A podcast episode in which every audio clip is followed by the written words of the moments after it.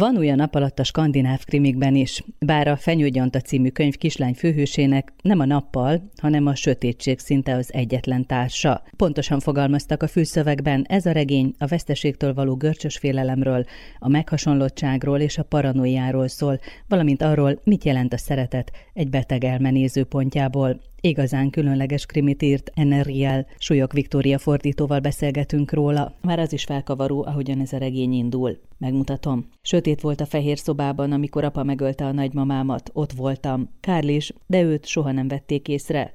Karácsony reggel volt, vagy inkább hajnal, szálingózott a hó, de abban az évben nem lett igazi fehér karácsonyunk. Akkoriban minden más volt. Ez még azelőtt történt, hogy apa dolgai annyi helyet foglaltak volna el, hogy már nem tudtunk bemenni a nappaliba. És mielőtt anya akkorára hízott volna, hogy nem tudott kijönni a hálószobából. De azután, hogy halottnak nyilvánítottak, hogy ne kelljen iskolába járnom. Nyilván a munkám miatt meglehetősen sok skandináv krimit olvastam, meg egyébként személyes érdeklődésből is, és ez valóban nagyon különböző abban a tekintetben, hogy nem fogsz benne kapni olyan nyomozót, akinek tele van a hócipője az élettel, aki nem tudja, hogy mit kezdjen magával, teljesen más az alapvetés, és engem rögtön fordítóként, de olvasóként is beszippantott. Az ugye elég hamar kiderül, hogy egy gyerek hangot hallunk. Akiről egyébként nem tudjuk, hogy pontosan mennyi idős, hogy nagyjából van elképzelésünk, mert hogy a szülei nem egészen hagyományos módszerekkel nevelik, fogalmazzunk így. Eléggé elszeparáltan élnek ők a külvilágtól. Ők egy szigeten élnek, ahol ők az egyedüli család, akik ott laknak. Mondjuk azt, hogy hárman vagy négyen laknak, ezt szerintem nem lehet pontosan eldönteni a könyvből, vagy hogy hárman vagy négyen vagy öten laknak, de mondjuk, hogy három személy fizikailag ott van az állataikkal, és valóban nekik nincsenek közvetlen szomszédaik. A kislány, a főszereplő elég hamar el is mondja, hogy nagyon későn derült ki számára, hogy más családokban nem úgy működik az élet, mint náluk, hogy más családok mondjuk nem saját maguk készítik a karácsonyi ajándékaikat, és ez csak egy dolog abból, hogy ők mennyire különböznek egyéb családoktól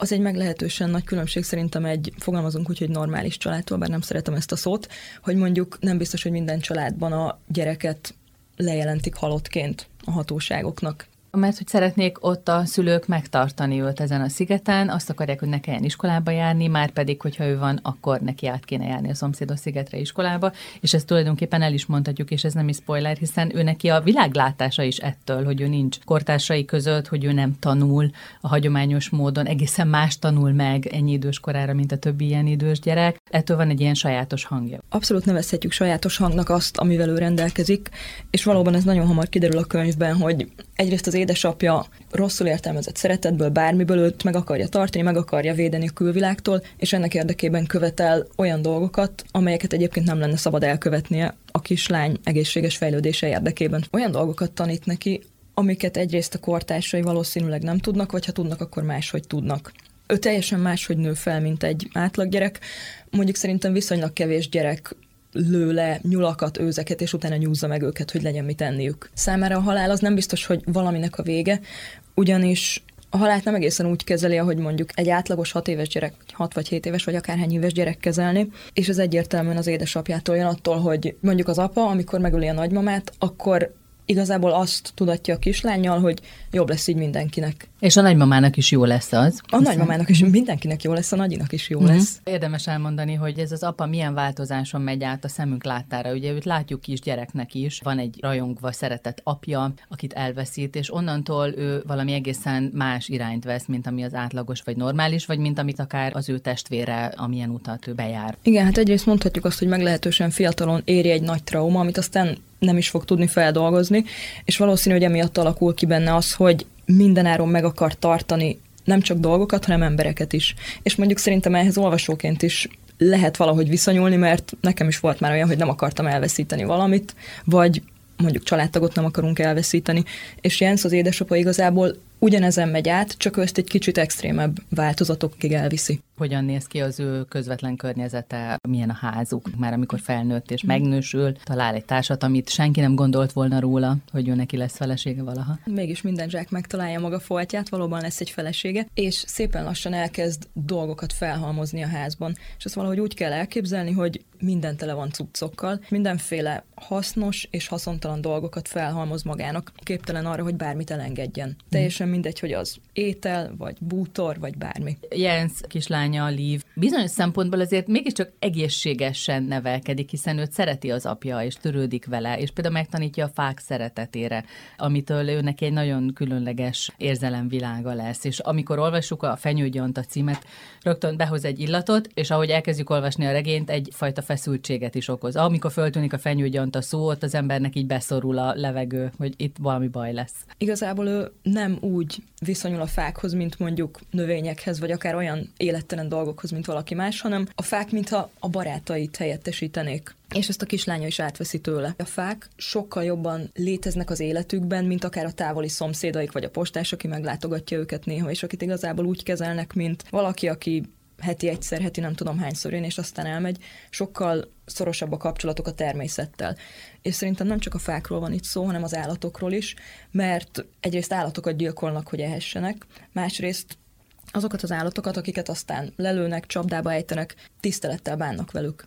A fenyőgyantával egyrészt lehet gyógyítani, lehet dolgokat befoltozni, és lehet dolgokat, vagy nem csak dolgokat tartósítani. Nem elég, hogy úgy fogalmaz Jens, hogy sebet ejtünk a fán, hogy kicsoroghasson a fenyőgyanta, de hogy találnak egy olyan kis darabkát, ami már megkövült, és van benne egy rovar, amit, Bizony, amit Liv őrizget, azt szerintem egy érdekes momentum. Lényeges a nőkről beszélni. Ugye ott van Jens anyja, akivel együtt él a szigeten, egészen addig, míg nem jön bejáró nőként egy lány, akit meg tud szeretni, és aztán lesz belőle a feleség, aki nagyon különös életet él. Milyenek ezek a nők? Egyrészt furcsák, másrészt szerintem ilyen szédesanyjában van egy erő, ami aztán a fiával szemben alul marad, de ő egy igenis karakteres figura. Olyas valaki, aki szintén nagyon szereti a családját, úgy, mint egyébként a fia is szereti a családját, csak az édesanyja szeretete nem fordul át egy ilyen túl erős ragaszkodásba, ami aztán végül gyilkossá válik mindenki számára illetve szerintem ami Máriát a feleséget illeti, aki valóban cselédként kerül a családhoz, és szépen lassan közel kerül Jenshez, és egymásba szeretnek. Ő egy olyan karakter szerintem,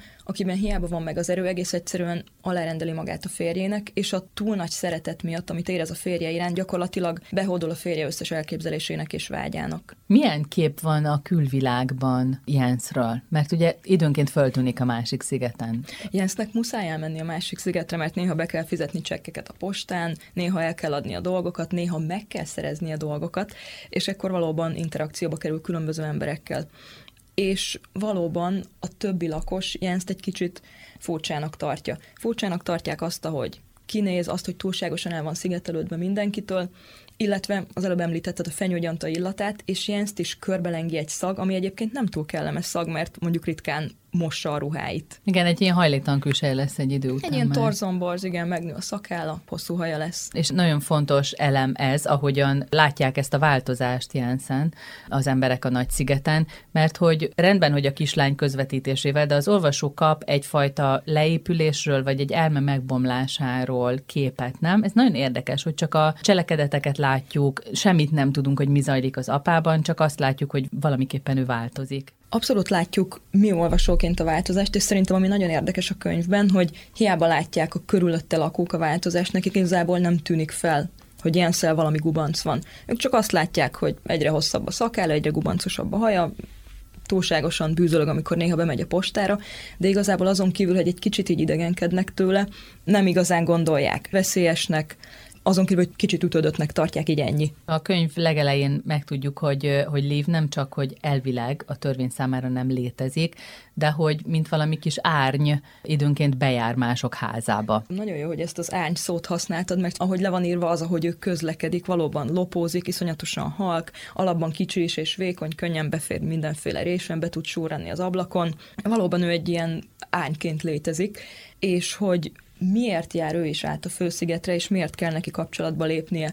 Nem igazán az emberekkel, de mondjuk az emberek különböző tárgyaival, vagy főleg az ételeivel, hát azért, mert valahogy meg kell élniük, és nem tudnak mindig állatokkal táplálkozni, különböző élelmiszerekre szükségük van, amiket egy ideig ilyen szerez meg, de aztán, amikor a kislány elég idős lesz ahhoz, hogy itt most csináltam egy idézőjelet, mert nem biztos, hogy hat évesen el kell küldeni egy gyereket tolvaj körútra, de amikor a kislány elér egy olyan kort, hogy tud önállóan mozogni, akkor szépen elkezd egyedül átjárni a szigetre, és különböző dolgokat bepakol a hátizsákjába, amiket aztán hazavisz. És amit mondtál egy az árnyságról, van egy jelenet, amikor az egyik szereplő, akit egyébként Roálnak hívnak, felfedezi az ő lábnyomait a szétszórt lisztben. És mondjuk az árnyak nem hagynak lábnyomokat, de hogy ez mégis egy ilyen érdekes dolog szerintem. Az előbb a postást említetted, és ugye Jensnek és családjának még a postással sincsen semmiféle érintkezési felülete, tehát hogy nem, nem találkoznak, mert van a birtokuk elején egy tábla, hogy nem lehet oda bemenni, és senkinek sem lehet oda bemenni, és más módon is védik. Abszolút erődítmény, és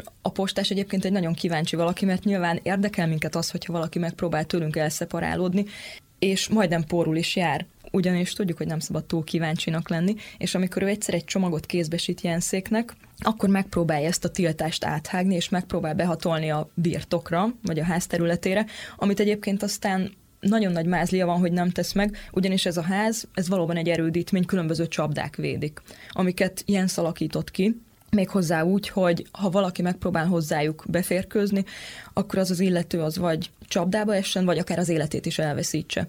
Ami egyébként a gyereknek teljesen természetes, mert hát ha én abban övök fel, hogy az, ahol lakom, az csapdák által van körülvéve, akkor nekem az lesz a természetes, és nem is kérdőjelezi ezt meg, hogy hát akkor apu miért tett oda ki egy róka csapdát, ami adott esetben akár egy lábat is eltörhet. Attól, hogy nagyon sokszor a kislány hangját halljuk, vagy hát hogy ő meséli el, hogy éppen mi történik, ettől az ember nem figyel például azokra az apróságokra, amit elszór a szerző a könyvben. Beszéltünk a nő alakokról, és arról, hogy kicsit hasonlítanak is Jens anyja és a felesége, hogy ezt a beszorítottságot érzik, de nem szólnak. Az egyik ugye elmegy végül is, elmegy a szigetről a nagymama, de visszatér később, a feleség az ott marad, de hogy betegek mind a ketten. Nem köti ezt így össze a szerző, de azt úgy olvasóként lehet tudni, hogy aha, ez, hogy valami rájuk van kényszerítve, ez megbetegíti őket, nem kicsit. Azt szerintem nagyon szépen látszik a könyvben, hogy a nagymama, a kislány nagymamája, ugye Jens édesanyja, sokkal jobban lesz, amikor elköltözik költözik a szigetről.